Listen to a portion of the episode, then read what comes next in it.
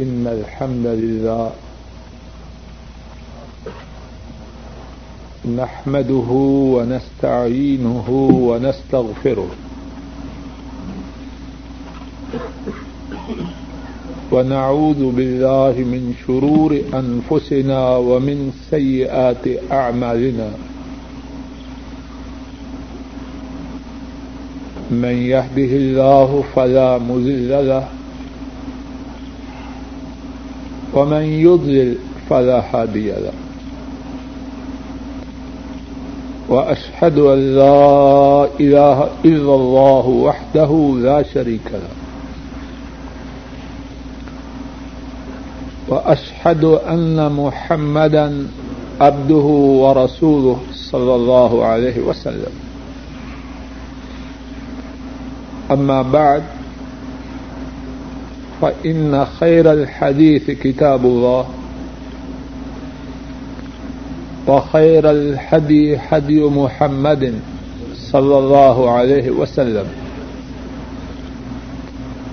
وشر الأمور محدثاتها وكل محدثة بدعة وكل بدعة ضلالة وكل ضلالة في النار اللهم صل على محمد وعلى آل محمد كما صليت على إبراهيم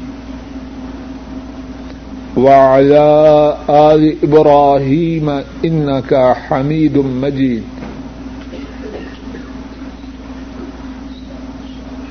اللهم بارك على محمد وعلى آل محمد كما باركت على إبراهيم وعلى آل إبراهيم إنك حميد مجيد. اللهم انفعنا بما علمتنا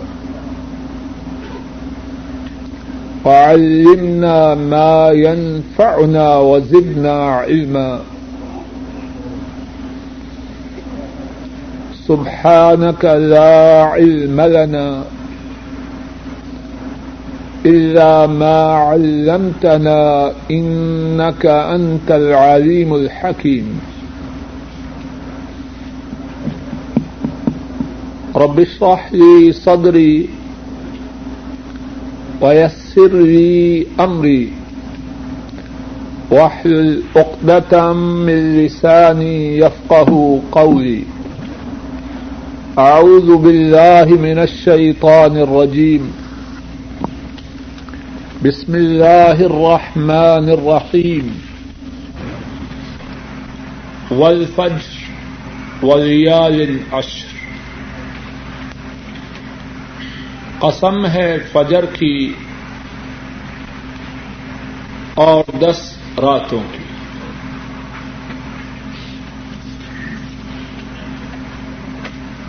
بات یہ ہے کہ ہم سب بہت گناگار ہیں۔ اور ہم سب اللہ کی نعمتوں کا کما حق ہو شکر ادا نہیں کر پاتے۔ اور دوسری طرف ہمارے رب رحمان ہیں، رحیم ہیں، ودود ہیں، رعوف ہیں۔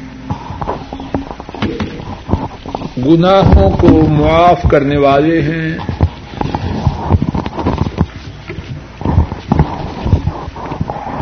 توبہ کو قبول کرنے والے ہیں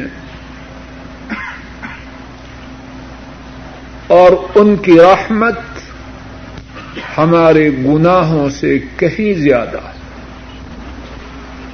اور وہ اتنے مہربان ہیں کہ دنیا کی تمام شفقتوں کو جمع کیا جائے۔ دنیا کی تمام مہربانیوں کو اکٹھا کیا جائے۔ ہمارے رب کریم کی رحمت، ان کی شفقت، ان کی عنایت، ان کی نوازش، دنیا کی ساری شفقتوں سے زیادہ۔ اور لا تعداد باتیں رب رحمان و رحیم کی۔ بے پناہ، شفقت و رحمت پر دلالت کرتی ہے۔ رب رحمان و رحیم رعوف و ودود۔ اللہ کی رحمتوں میں سے ایک بہت بڑی رحمت یہ ہے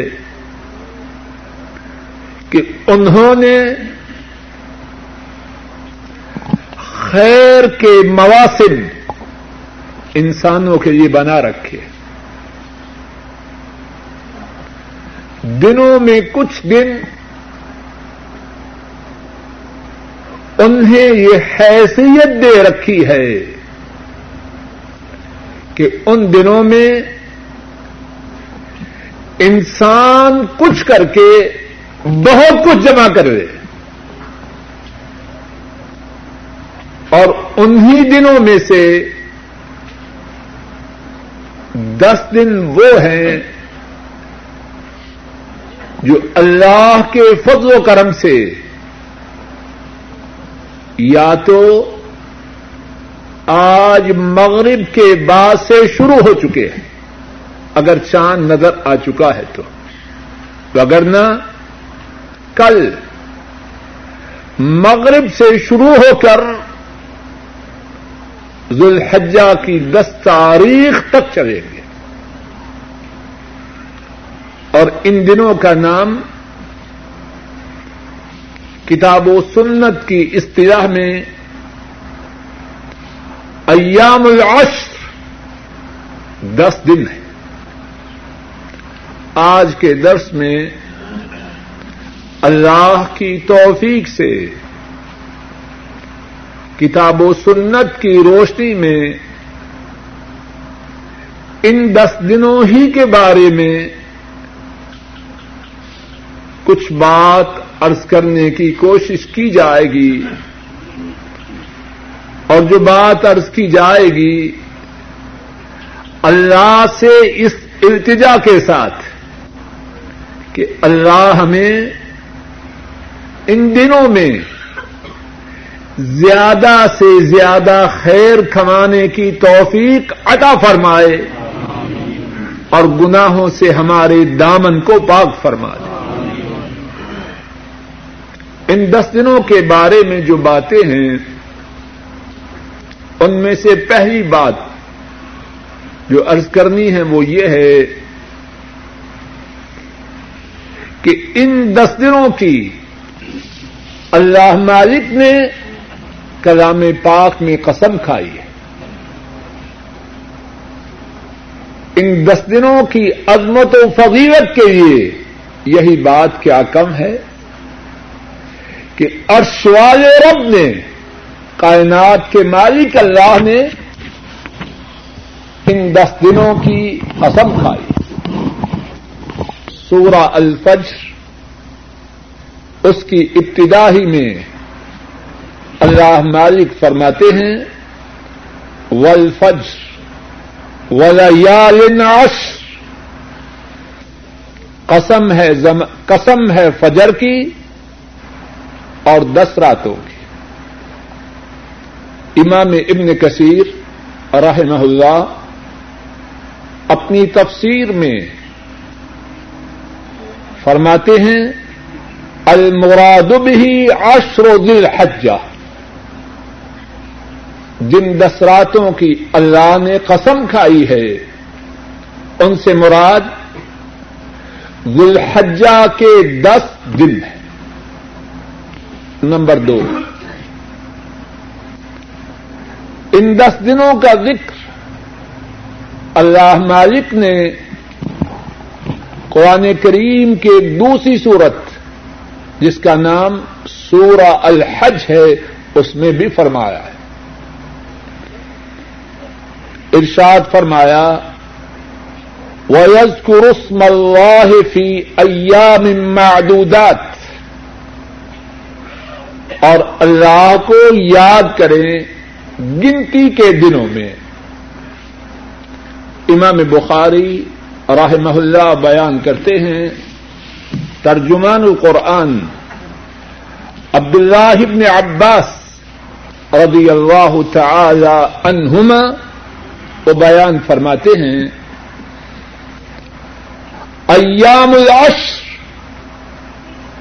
جن دنوں کا ذکر اللہ نے اس آیت کریمہ میں کیا ہے، اس سے مراد ذوالحجہ کے دس دن ہے تو کیا فرمایا ان دنوں کے بارے میں؟ ویس کو رسم اللہ فی ایام معدودات۔ اللہ کے نام کا ذکر کریں گنتی کے دنوں میں۔ بندے کی یہ ذمہ داری ہے کہ نہیں؟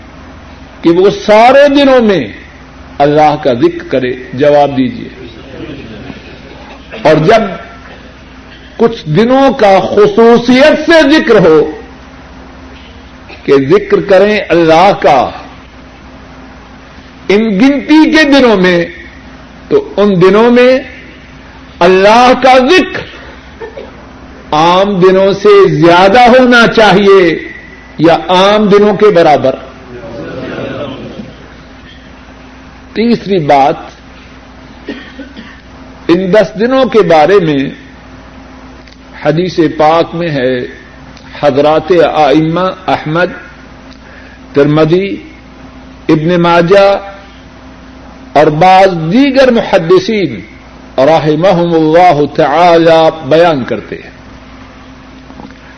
عبداللہ ابن عباس رضی اللہ تعالی عنہما اس حدیث کے راوی ہیں۔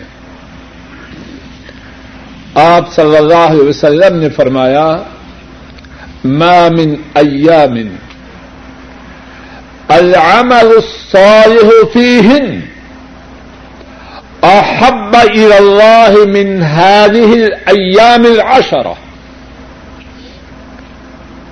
کوئی دن ایسے نہیں، خوب توجہ سے سنیے اور یاد کیجیے۔ کس سے کہانی کی بات نہیں، وہ بات ہے جس کا تعلق مجھ سے اور آپ سب سے ہے کہ نہیں؟ بولیے، ہمیں ضرورت ہے ان باتوں کی۔ کیوں؟ ہمارا نیکیوں والا پگڑا بہت کمزور ہے۔ اگر کوئی ہے، اللہ کرے ہو۔ اگر کچھ ہے تو بہت کم ہے۔ اور یہ جو موسم ہے پگڑے کو بھاری کرنے کا نیکیوں کا بیلنس بڑھانے کا ہے اور جو بدبخت موسم میں محروم رہے وہ اپنا بیلنس کب درست کرے گا؟ مامن ایامن العمل الصالح فیہن احب الى اللہ من هذه الايام العشرہ کوئی دن ایسے نہیں کہ ان میں نیک عمل اللہ کو ان دس دنوں سے زیادہ پیارا اللہ اکبر، کتنی شان والے ہیں یہ دن۔ اور صحابہ پر اللہ کی ذات تعداد رحمت اگر وہ معلم بے مثال تھے اگر معلم وہ تھے، اللہ کی ساری خدائی میں سب سے بہترین معلم، تو اللہ نے شاگرد بھی وہ عطا فرمائے۔ کائنات میں کسی اور کو ایسے شاگرد نہ ملے۔ وہ معلم بے مثال، اور ان کے شاگرد بھی بے مثال۔ یہ بات سنی تو فوراً سوال کیا۔ یا رسول اللہ صلی اللہ علیہ وسلم وجل جہاد فی سبیل اللہ اللہ کی راہ میں جو جہاد ہے باقی دنوں میں، کیا وہ بھی ان ان دنوں میں کی ہوئی نیکیوں کے برابر نہیں ہو سکتا؟ کتنا اچھا سوال ہے کہ بات کھل کے سامنے آ جائے۔ وزل جہاد فی سبھی اللہ باقی دنوں میں اگر جہاد کیا جائے، تو کیا وہ جہاد بھی ان دس دنوں میں کیے ہوئے عمل کا مقابلہ نہیں کر سکتا؟ آپ صلی اللہ علیہ وسلم نے فرمایا وزل جہاد فی سبھی اللہ سال کے باقی دنوں میں کیا ہوا جہاد؟ جو اللہ کی راہ میں ہو۔ بناوٹی جہاد نہیں، کھوٹا جہاد نہیں۔ سچا جہاد۔ اخلاص سے جہاد کریمت اللہ کی سربلندی کے لیے جہاد۔ فرمایا، جو اللہ کی راہ میں جہاد ہے، باقی دنوں میں کیا ہوا، وہ بھی ان دنوں کے اعمال کا مقابلہ نہیں کر سکتا۔ اللہ اکبر، کس غفلت میں ہم ڈوبے ہیں؟ رجل خرج بنفسه وماله فلم يرج من ذلك بشيء. ہاں ایک جہاد کرنے والا ان دس دنوں کے کیے ہوئے عمل کا مقابلہ کر سکتا ہے۔ وہ کون ہے؟ ایک بندہ جہاد کے لیے نکلے، اپنی جان کے ساتھ اور اپنے مال کے ساتھ۔ فلم یرج منزال کا بھی جہاد سے پلٹے تو سب کچھ اللہ کی راہ میں لٹا چکا، جان قربان کر چکا۔ مال راہ خدا میں لٹا چکا ہو۔ وہ ان دنوں میں کیے ہوئے عمل کا مقابلہ کر سکتا ہے اور کوئی نہیں کر سکتا۔ کتنی شان ہے ان دس دنوں کی۔ نمبر چار، امام احمد رحمہ اللہ رواج کرتے ہیں۔ عبداللہ بن عمر رضی اللہ تعالی عنہما وہ اس حدیث کے راوی ہیں۔ رسول کریم صلی اللہ علیہ وسلم نے ارشاد فرمایا، ما من ایام اعظم عند اللہ ولا حب الیہ العمل فیہن من هذه الايام العشرة فاکثروا فیہن من التحلیل والتکبیر والتحمید ارشاد فرمایا، ہمارے نبی کریم صلی اللہ علیہ وسلم نے کوئی دن اللہ کے ہاں ان دس دنوں سے زیادہ عظمت والے نہیں۔ اور نہ ہی ان میں نیک عمل۔ اللہ کو ان دس دنوں میں کیے ہوئے عمل سے زیادہ پیارا۔ ہے آدمی نفل پڑے جب بھی پڑھے، اللہ کو پیارے ہیں کہ نہیں؟ قرآن کریم کی تلاوت کرے۔ جب بھی کرے، اللہ کو تلاوت پیاری ہے۔ صدقہ و خیرات کرے۔ جب بھی کرے اللہ کو صدقہ و خیرات پسند ہے۔ لیکن ان دس دنوں میں کیا ہوا نیک عمل سال کے باقی دنوں میں کیے ہوئے عمل سے اللہ کو زیادہ پیارا۔ اور میں اور آپ جو اعمال کرتے ہیں، کیوں کرتے ہیں؟ کیوں کرتے ہیں؟ اللہ کے لیے۔ تو جن کے لیے ہم نیک اعمال کرتے ہیں، جس وقت عمل کا کرنا ان کو زیادہ پیارا ہوگا، اس وقت ہماری مزدوری زیادہ ہوگی یا تھوڑی ہوگی؟ لوگوں، ہماری سمجھ میں بات کیوں نہیں آتی؟ اوور ٹائم کے یہ مرتے ہیں، بچہ بیمار ہے، اس کو بھی چھوڑ جاتے ہیں۔ بیوی بی بیمار ہے، اس کو بھی چھوڑ جاتے اوور ٹائم ہے۔ اے عقل مند انسان، یہ دس دن ہیں کہ ان کے ایک ایک لمحہ سے فائدہ اٹھایا جائے۔ اور سنو، اور کوئی نئی بات نہیں، سب جانتے ہیں، لیکن ہم بولے ہوئے اگر اللہ ہمیں اپنے فضل و کرم سے اب یہ دس دن عطا فرما رہے ہیں تو آئندہ ملنے کی کوئی گارنٹی ہے؟ لوگوں غور کرو۔ کہنے والا بھی اور سننے والے بھی۔ اپنے دماغ کے الٹے گہروں کو بدل دیں۔ سیدھے ہو جائیں۔ ہے کسی کو پتا کہ پھر یہ دس دن ملے کہ نہ ملے کسی کو پتا ہو تو ہاتھ کھڑا کرے آئندہ سال ملنے کی بات تو بہت دور ہے۔ کسی کو پتا ہے کہ وہ زندگی میں یہ دس دن پورے کرے؟ کائنات کے رب کی قسم کسی کو پتا نہیں۔ اور دن پورے کرنا تو دور کی بات کسی کو پتا ہے کہ وہ فجر تک زندہ رہے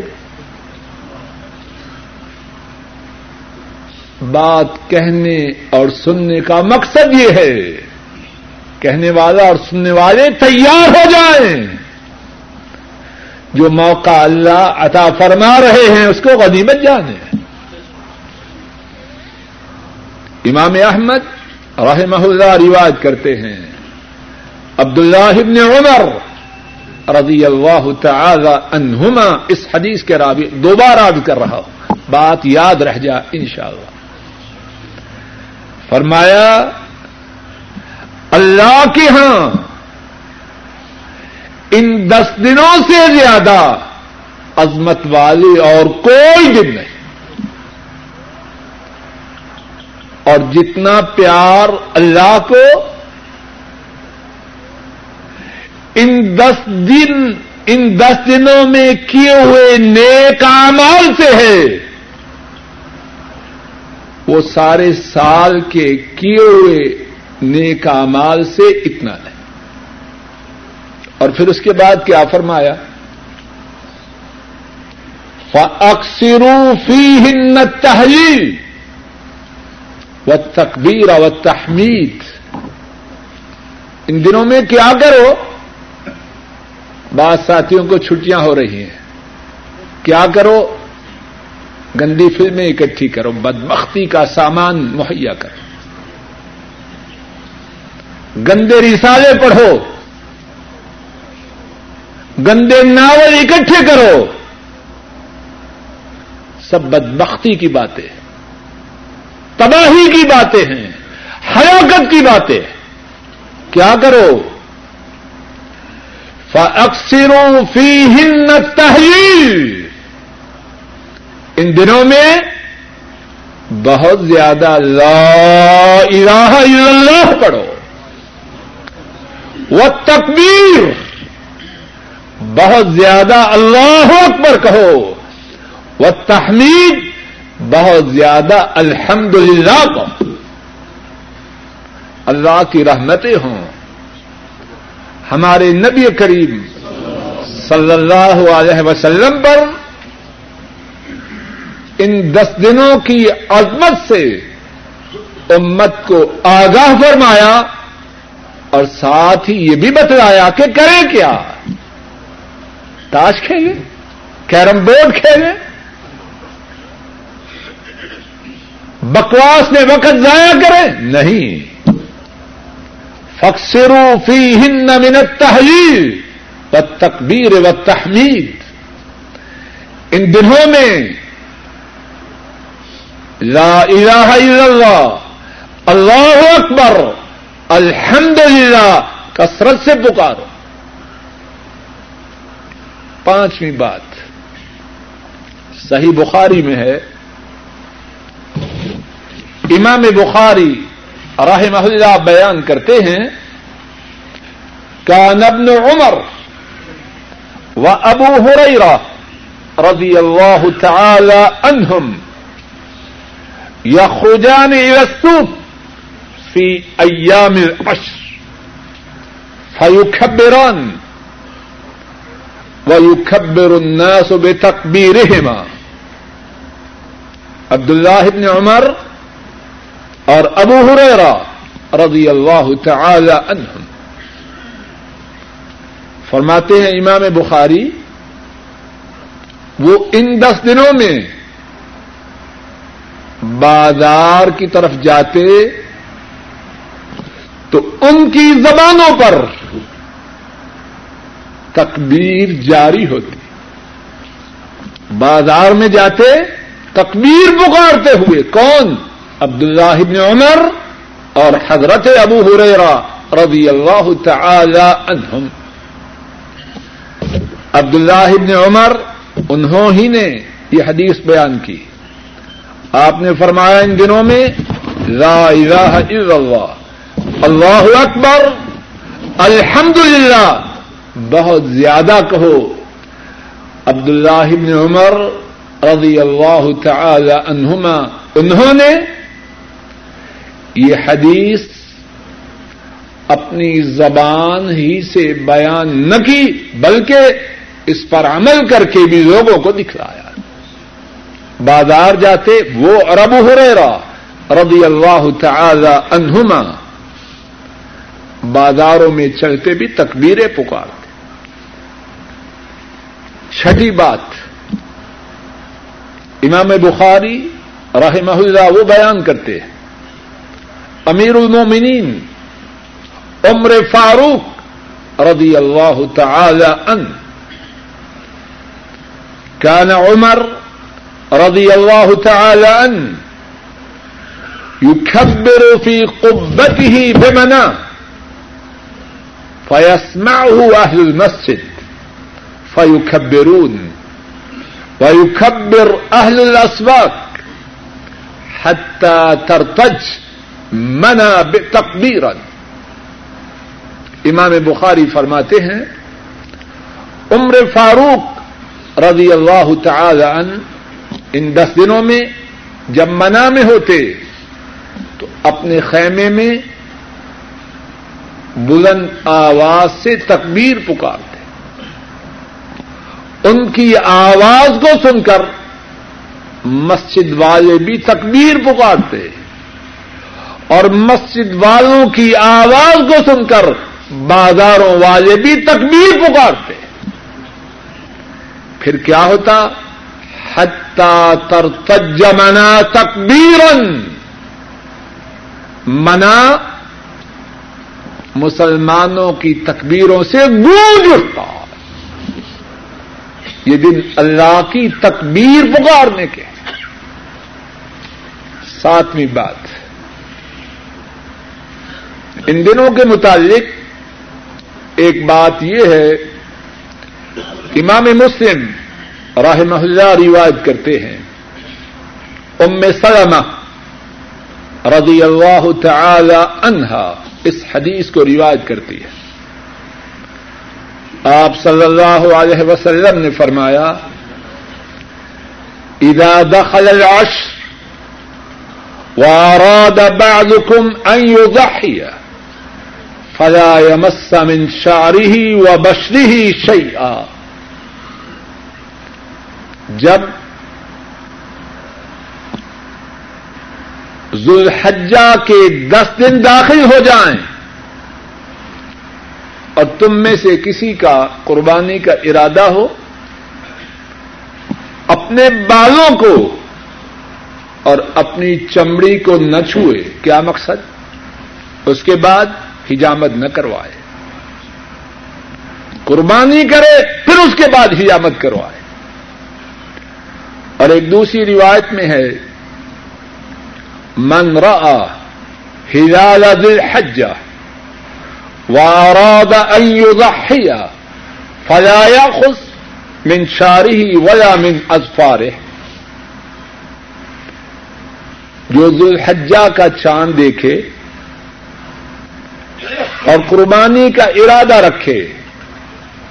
قربانی کے کرنے تک اپنے بالوں میں سے اور اپنے ناخنوں میں سے کچھ نہ لے۔ نہ بال کاٹے، نہ ناخن کاٹے۔ ان دنوں کے متعلق ایک بات یاد رکھیں۔ چاند کے نکلنے سے لے کر قربانی تک ہجامت نہیں کروانی۔ اچھا میرے وہ ساتھی کیا کریں گے؟ جو بغیر حجامت کے دفتر نہیں جا سکتے، کیا کریں گے؟ اللہ معاف کرے، دو دن شیو نہ کرے تو کہتے ہیں بجو بن گئے اعوذ باللہ۔ کہتے ہیں کہ نہیں؟ دکھ سے کہوں، مذاق سے نہیں، شرم کی بات ہے۔ کن کے چہرے کے متعلق کیا بکواس کیا جا رہا ہے؟ وہ چہرہ جن ایسا چہرہ نہ ان سے پہلے تھا، نہ ان کے زمانے میں تھا، نہ قیامت تک۔ ان کے چہرے کی سنت کے متعلق یہ بکواس۔ کل کس چہرے سے؟ ان کے چہرے کا مقابلہ کرے گا۔ کسی اور کے حوض کوثر سے جا کے پانی پیے گا؟ کسی اور سے شفات کا سوال کرے گا؟ کس منہ سے بکواس کرتا ہے؟ بلکہ اسی مناسبت سے، ہمدردی سے، انشاءاللہ، ساتھیوں کو مشورہ دوں، موقع ہے۔ دس دنوں میں اس کی بھی چھٹی اور دس دنوں کے بعد بھی چھٹی کر دیں موقع ہے اس موقع سے فائدہ اٹھا۔ اور معلوم نہیں پھر موقع ملے یا نہ ملے۔ اور ایک اور بات کاروباری انداز کی ہے۔ اور اگر بات کاروباری انداز سے غلط ہو تو تنبیہ کریں۔ ابھی ہم سن چکے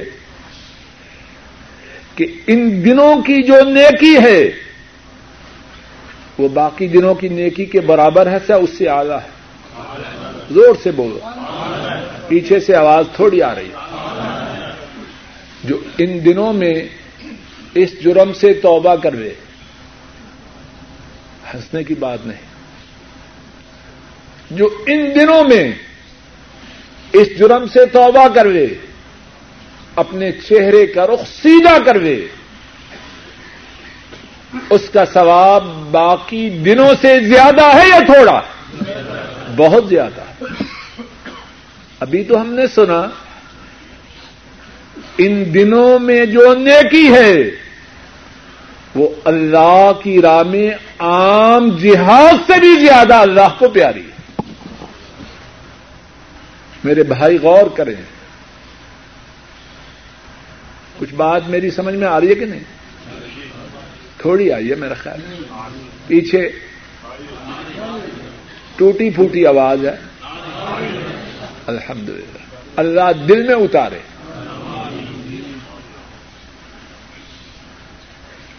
ساتویں بات دس دنوں کے بارے میں یہ عرض کی رسول کریم صلی اللہ علیہ وسلم نے یہ حکم دیا کہ ذوالحجہ کا چاند نظر آنے کے بعد قربانی کرنے والا نہ ناخن کاٹے، نہ بال لے۔ آٹھویں بات۔ واہ اکبر۔ خیر کے دن ہیں، خیر کی باتیں۔ نفع کے دن ہیں نفے کی باتیں۔ صحیح مسلم میں ہے، حضرت ابو قطادہ رضی اللہ تعالی ان وہ بیان کرتے ہیں۔ سوئل رسول اللہ صلی اللہ علیہ وسلم ان سیام یوم عرفہ۔ رسول اللہ صلی اللہ علیہ وسلم سے عرافہ کے دن کے رودے کے متعلق سوال کیا گیا۔ نو ذوالحجہ کا جو روزہ ہے، اس کے متعلق سوال آپ صلی اللہ علیہ وسلم نے فرمایا، احتسب علی اللہ ان يكفر السنة الماضية والآتية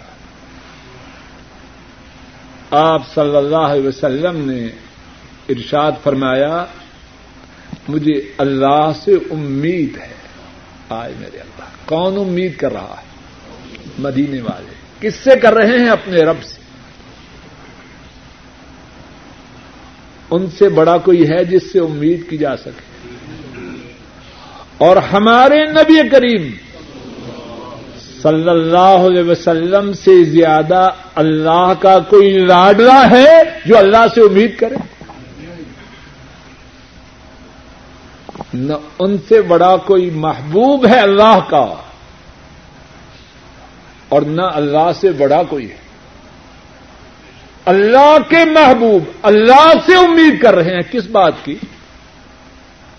مجھے امید ہے کہ اللہ نو تاریخ کے رودے کی وجہ سے دو سالوں کے گناہوں کو معاف کرتے۔ ایک گزشتہ سال اور ایک آئندہ سال۔ کتنی بڑی بات ہے۔ اور یہ بات تو ہوئی ان کے لیے۔ نو تاریخ کی یہ بات تو ہوئی ان کے لیے جو اپنے اپنے گھروں میں ہیں، ریاض میں ہیں، پاکستان میں ہیں، انڈیا میں ہے بنگلہ دیش میں ہے جو اللہ والے میدان عرافات میں پہنچ جائیں، ان کے لیے کیا؟ ہے امام بغوی راہ محلہ روایت کرتے ہیں، حضرت جابر رضی اللہ تعالی ان تو اس حدیث کے راوی ہیں۔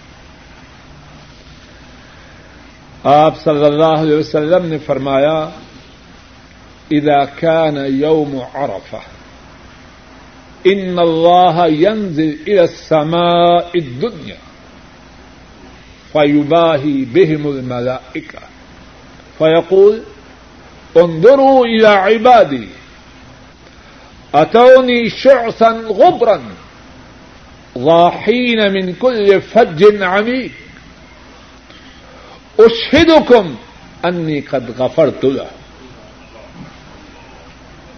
آپ صلی اللہ علیہ وسلم نے فرمایا اور آپ کا فرمان برحق، اس میں کوئی شک و شبہ نہیں۔ ارشاد فرمایا، جب ارفا کا دن ہوتا ہے، اللہ مالک آسمانی دنیا پر تشریف لاتے ہیں۔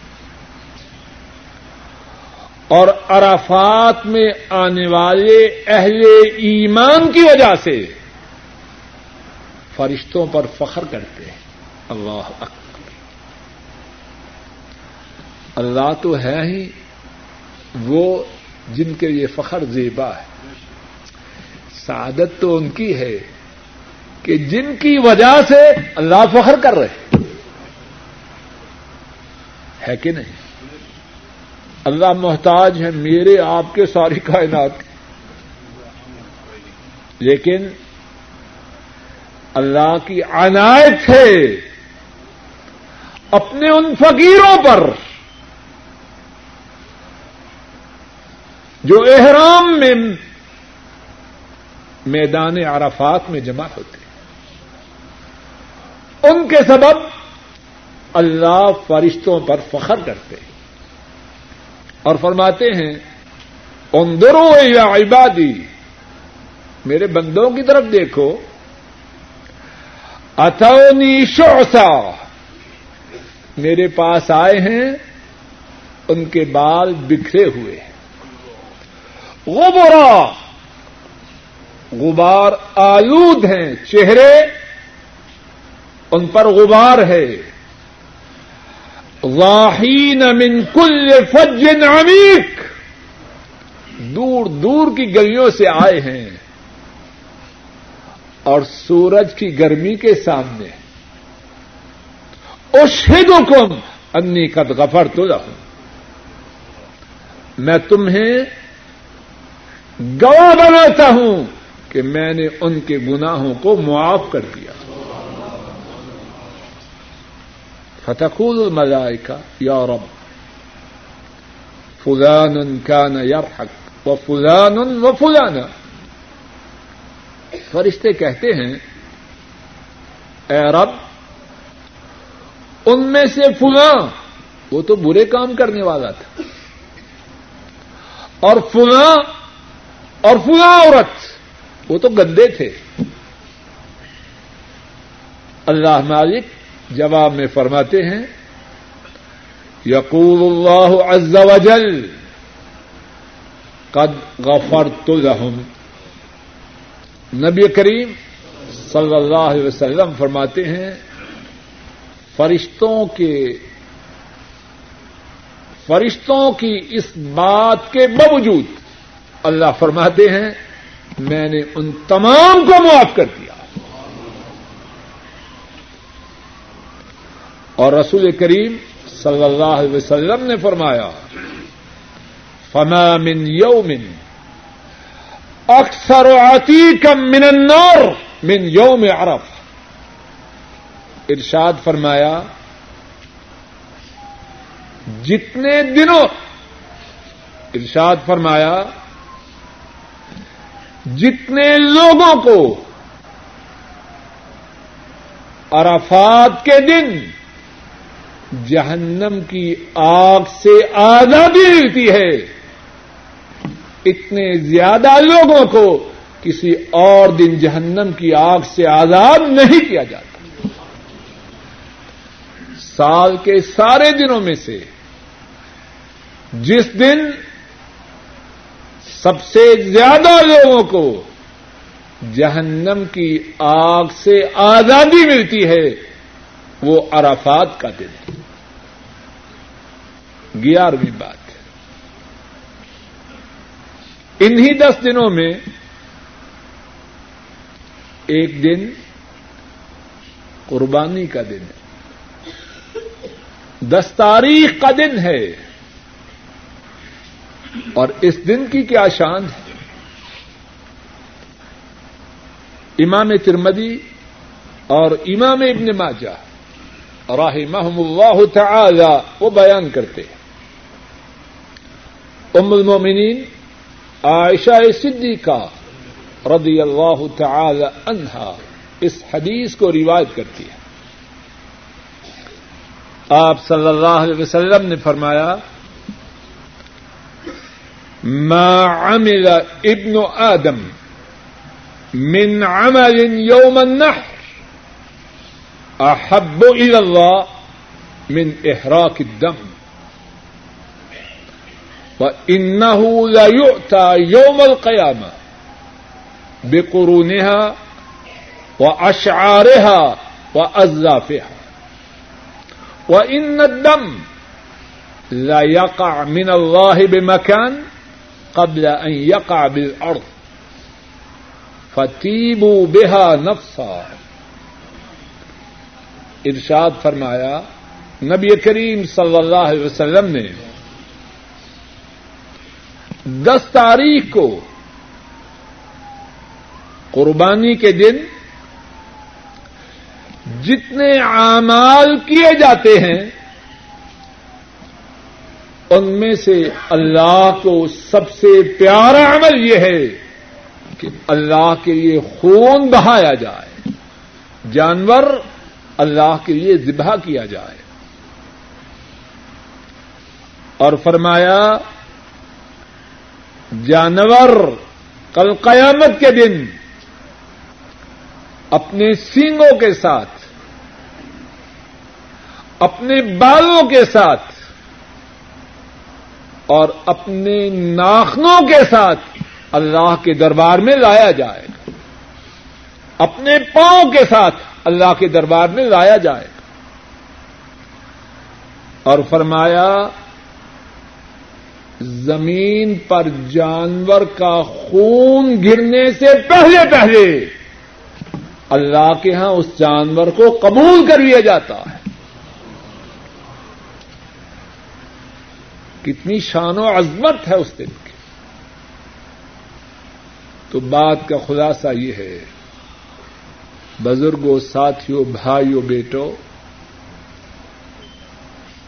ذوالحجہ کے دس دن بڑی عظمت والے ہیں۔ بڑی شان والے ہیں۔ کہنے والا بھی اور سننے والے بھی ان دنوں کو غنیمت سمجھے۔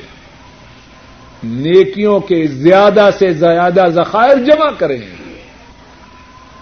اپنے گھر والوں کو بھی ان دنوں کی اہمیت سے آگاہ کریں۔ اور ان دنوں میں اپنے گھروں میں دین کو پہلے سے بہت زیادہ کریں اور اگر گھر دین سے دور ہیں، دوری کے اسباب کو گھروں سے ہٹائیں اور اللہ کی بندگی صحیح معنوں میں اختیار کریں۔ اللہ مالک اپنے فضل و کرم سے کہنے والے کو، سب سننے والوں کو، ان دنوں کی خیر و برکات سے مستفید ہونے کی توفیق عطا فرمائے۔ اللہ ہمارے بیوی بچوں کو، ہمارے بہن بھائیوں کو اور ساری امت اسلامیہ کو ان دنوں کی خیر و برکات نصیب فرمائے۔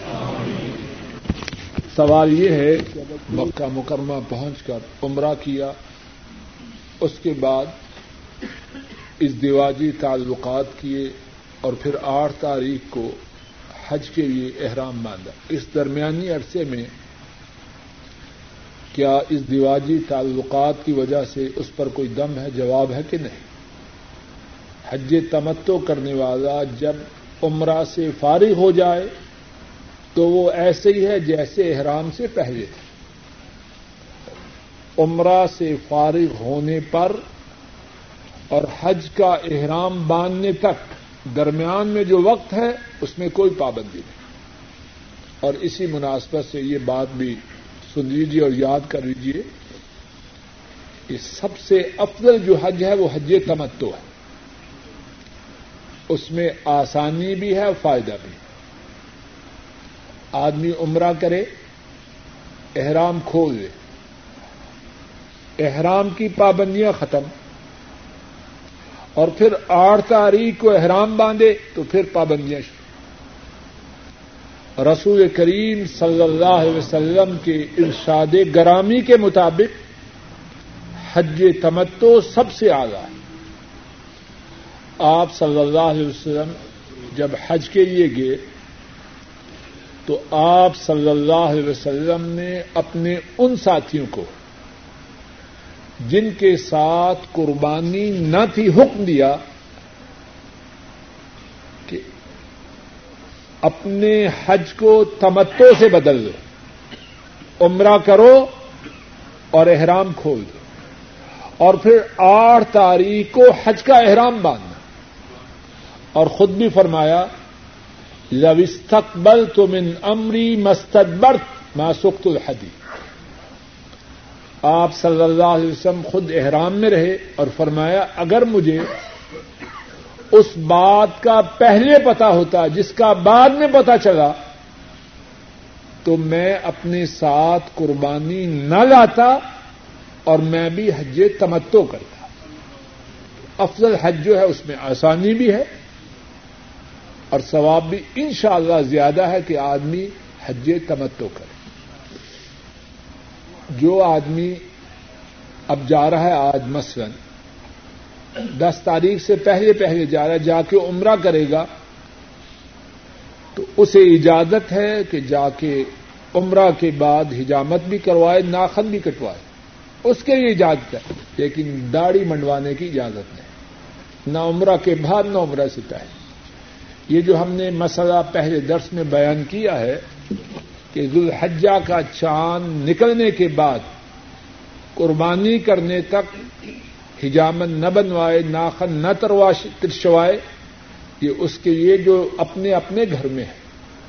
عمرہ کے لیے جانے والا، حج کے لیے جانے والا، اس کا معاملہ الگ ہے۔ جب اپنے احرام سے فارغ ہوگا، اس کے لیے ضروری ہے کہ حجامت کروائے۔ سوال یہ ہے کہ حجامت کا جو مسئلہ ہے، وہ گھر کے سربراہ کے لیے سب کے لیے؟ واللہ عالم بالثواب یہ جو قربانی ہے وہ اس طرح کی جائے تو زیادہ اچھا ہے کہ یا اللہ یہ جانور میری طرف سے اور میرے گھر والوں کی طرف سے۔ وہ جانور سب کی طرف سے کرے گا یا اپنی طرف سے؟ تو سارے ہی حکم میں شریک ان کو کیوں محروم کر رہا ہے ثواب سے؟ قربانی میں بھی سب کو شریک کرے اور حجامت کے معاملے میں بھی سب شریک ہو۔ ایک سوال یہ ہے کہ بہت سے ساتھی قرآن کریم پڑھنے سے پہلے اور بعد میں قرآن پاک کو چومتے ہیں۔ جواب یہ ہے، ایسا کرنا نبی کریم سسم سے اور حضرات صحابہ سے میرے ناقص علم کے مطابق ثابت ہے۔ اور قرآن کریم کا صحیح احترام، صحیح ادب وہ ہے جو قرآن والے نے سکھلایا۔ ان سے زیادہ کوئی قرآن کا ادب کرنے والا ہے؟ بولیے۔ ایسا عمل کرنے والے سے پوچھیے بھائی بتلاؤ، کیا آپ سم نے قرآن پاک کو چوما؟ اگر چوما تو سر آنکھوں پر، اور اگر نہیں تو ایسا نہ کرے ایک ساتھی پوچھتے ہیں کہ میری والدہ معذور ہیں اور وہ حج کی صعوبت برداشت کرنے کے قابل ہیں۔ کیا میں ان کی طرف سے حج بدل کر سکتا ہوں؟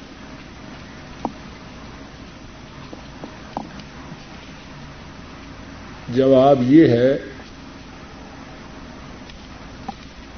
کہ بہت بڑی سعادت اور خوشبختی ہے کہ بیٹا اپنی معذور والدہ کی طرف سے حج کرے۔ معمولی بات نہیں، بلکہ بہت بڑی سعادت کی بات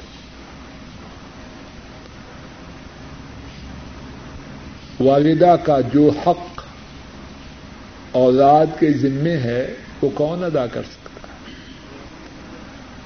اور معذور والدہ کی طرف سے حج کرنا والدہ کے حق کی ادائیگی کی صورتوں میں سے ایک صورت ہے۔ اور ایسا کرنا انشاءاللہ اللہ شرعن درست ہے۔ ہاں اس کے لیے ایک بات لازم ہے کہ پہلے سے اپنا حج کیا۔ ایک دوسری بات جو غلط طور پر بعض لوگوں میں مشہور ہے کہ وہیں سے جا کے حج کرے جہاں والدہ بیٹھی ہے۔ والدہ معذور ہے، بیٹھی ہے دہلی میں۔ تو یہ جو صاحب سعودی عرب میں ہے دہلی جائیں اور وہاں سے احرام وہاں سے حج کرنے آئے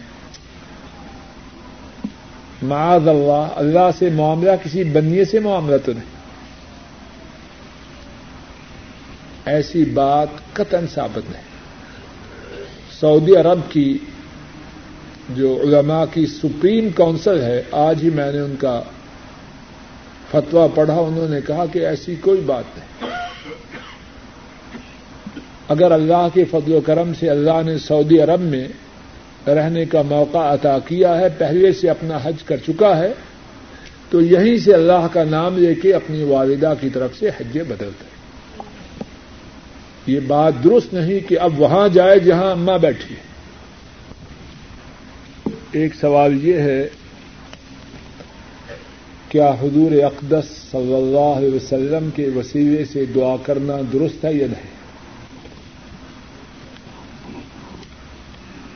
اللہ کی توفیق سے گزشتہ درود گزشتہ دروس میں جبکہ درود پاک کے متعلق گفتگو ہو رہی تھی، یہ بات وضاحت سے بیان کی گئی کہ جو شخص یہ چاہے کہ اللہ مالک اس کی دعاؤں کو قبول کرے، تو وہ رسول کریم صلی اللہ علیہ وسلم پر درود پاک پڑھے۔ اور اس بارے میں ایک سے زیادہ احادیث بھی بیان کی گئی۔ یہ بات لازم ہے۔ باقی رہی وسیلے کی بات، یہ بات نہ قرآن پاک سے ثابت ہے، نہ حدیث پاک سے۔ اچھی طرح اس بات کو یاد کر لیں۔ اور جو شخص نہ مانے، اس کو قرآن پاک کی طرف لائیے۔ قرآن پاک میں کتنے انبیاء کی دعاؤں کا اللہ نے ذکر فرمایا۔ آدم علیہ السلام کی دعا ہے نو علیہ السلام کی دعا ہے۔ ابراہیم علیہ السلام کی کتنی ہی دعاؤں کا ذکر ہے۔ حضرت موسا علیہ السلام کی دعاؤں کا ذکر ہے۔ حضرت ایوب، حضرت یونس، حضرت زکریہ علیہ السلام ان کی دعاؤں کا ذکر ہے۔ کہیں وسیلے کا ذکر ہے؟ کیوں کھوٹا کام کر رہے اگر اللہ نے ان انبیاؤں کی دعاؤں کا کلام پاک میں ذکر فرمایا ہے تو کیوں فرمایا ہے؟ کہ ان حضرات نے اللہ سے اس طرح دعائیں کی، تم بھی کرو۔ جو اللہ ان کی سنتے تھے، تمہاری بھی سنے قرآن پاک کس سے کہانی کی کتاب ہے۔ احادیث شریفہ میں کتنی دعائیں ہیں؟ جو نبی کریم صلی اللہ علیہ وسلم امت کو سکھلا کے گئے، اس میں وسیلے کا ذکر ہے۔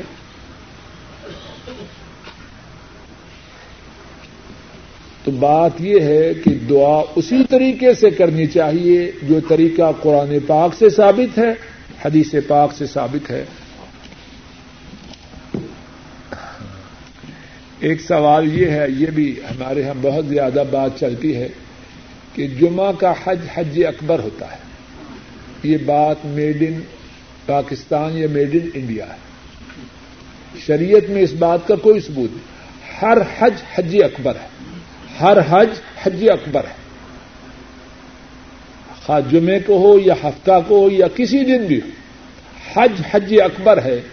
اور اس بات کا کتاب و سنت سے کوئی ثبوت نہیں کہ جو حج جمعے کو وہ حج اکبر ہے۔ ایک ساتھی کا سوال ہے کہ اگر کہتے ہیں کہ بسا اوقات ایسا ہوتا ہے کہ ایک حدیث ہے، ایک محدث نے بیان کی اور وہ حدیث ثابت ہے، صحیح ہے۔ دوسرے محدث نے بیان کی، وہ ضعیف ہے۔ تو ایسی حدیث پر عمل کرنا ہے کہ نہیں؟ اللہ کرے میں بات سمجھا سکوں۔ اب ایک حدیث کو جب ایک محدث نے کہا صحیح ہے، ایک نے کہا ضعیف ہے، اس میں سبب ہے۔ اس حدیث کے بیان کرنے والوں کے دو چینز ہیں، دو سلسلے ہیں۔ ایک چین جو ہے، ایک سلسلہ جو ہے، اس میں سارے راوی ٹھیک ہیں۔ اور حدیث کے ثبوت کے لیے جو دیگر شرطیں ہیں، وہ پوری ہیں۔ اب دوسرے سلسلے میں کوئی راوی غلط ہے، کمزور ہے، اس کا حافظہ ٹھیک نہیں، تو اس کی بنا پہ وہ ضعیف ہوا۔ اب کیا کریں گے؟ میں ایک مثال سے بات کرتا ہوں اور پھر آپ سے جواب طلب کروں گا تاکہ بات سمجھ میں آ سکے۔ میں نے ایک بات کہی کہ آئندہ بدھ کو چھٹی ہے۔ ایک آدمی جو آج درس میں شریک نہیں، اس کو جو اشخاص موجود ہیں ان میں سے ایک نے کہا کہ آئندہ درس نہیں، میں نے ڈاکٹر صاحب سے یہ بات سنی ہے۔ اور وہ شخص ماشاء اللہ سچا ہے کھڑا ہے۔ بات ختم ہوئی۔ اب دوسرا آیا، مشہور ہے گپوں میں۔ فراڈ میں کچی پکی باتیں بنانے اور سنانے میں۔ اس نے بھی اس کو جا کے کہا کہ ڈاکٹر صاحب نے کہا کہ آئندہ بدھ کو چھٹی ہے۔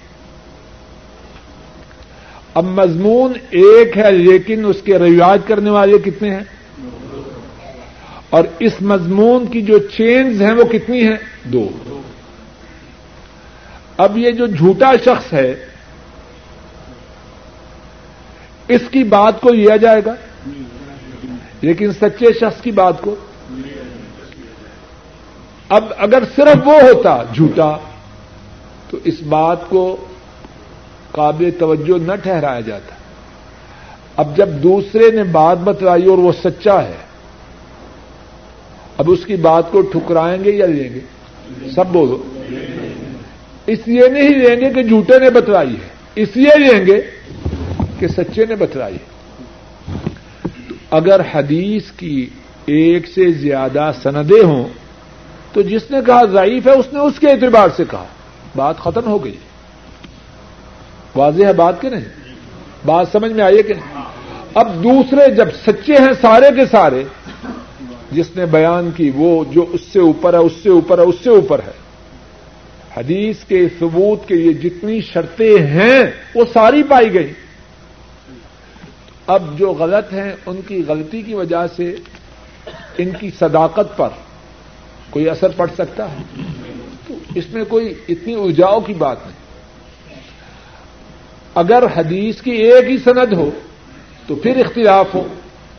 اس کا کیا سبب ہے؟ بساؤ کا تو ایسا ہوتا ہے، ایک محدث کہتا ہے کہ اس میں جو فلافنا راوی ہے، مجھے اس کا پتہ نہیں۔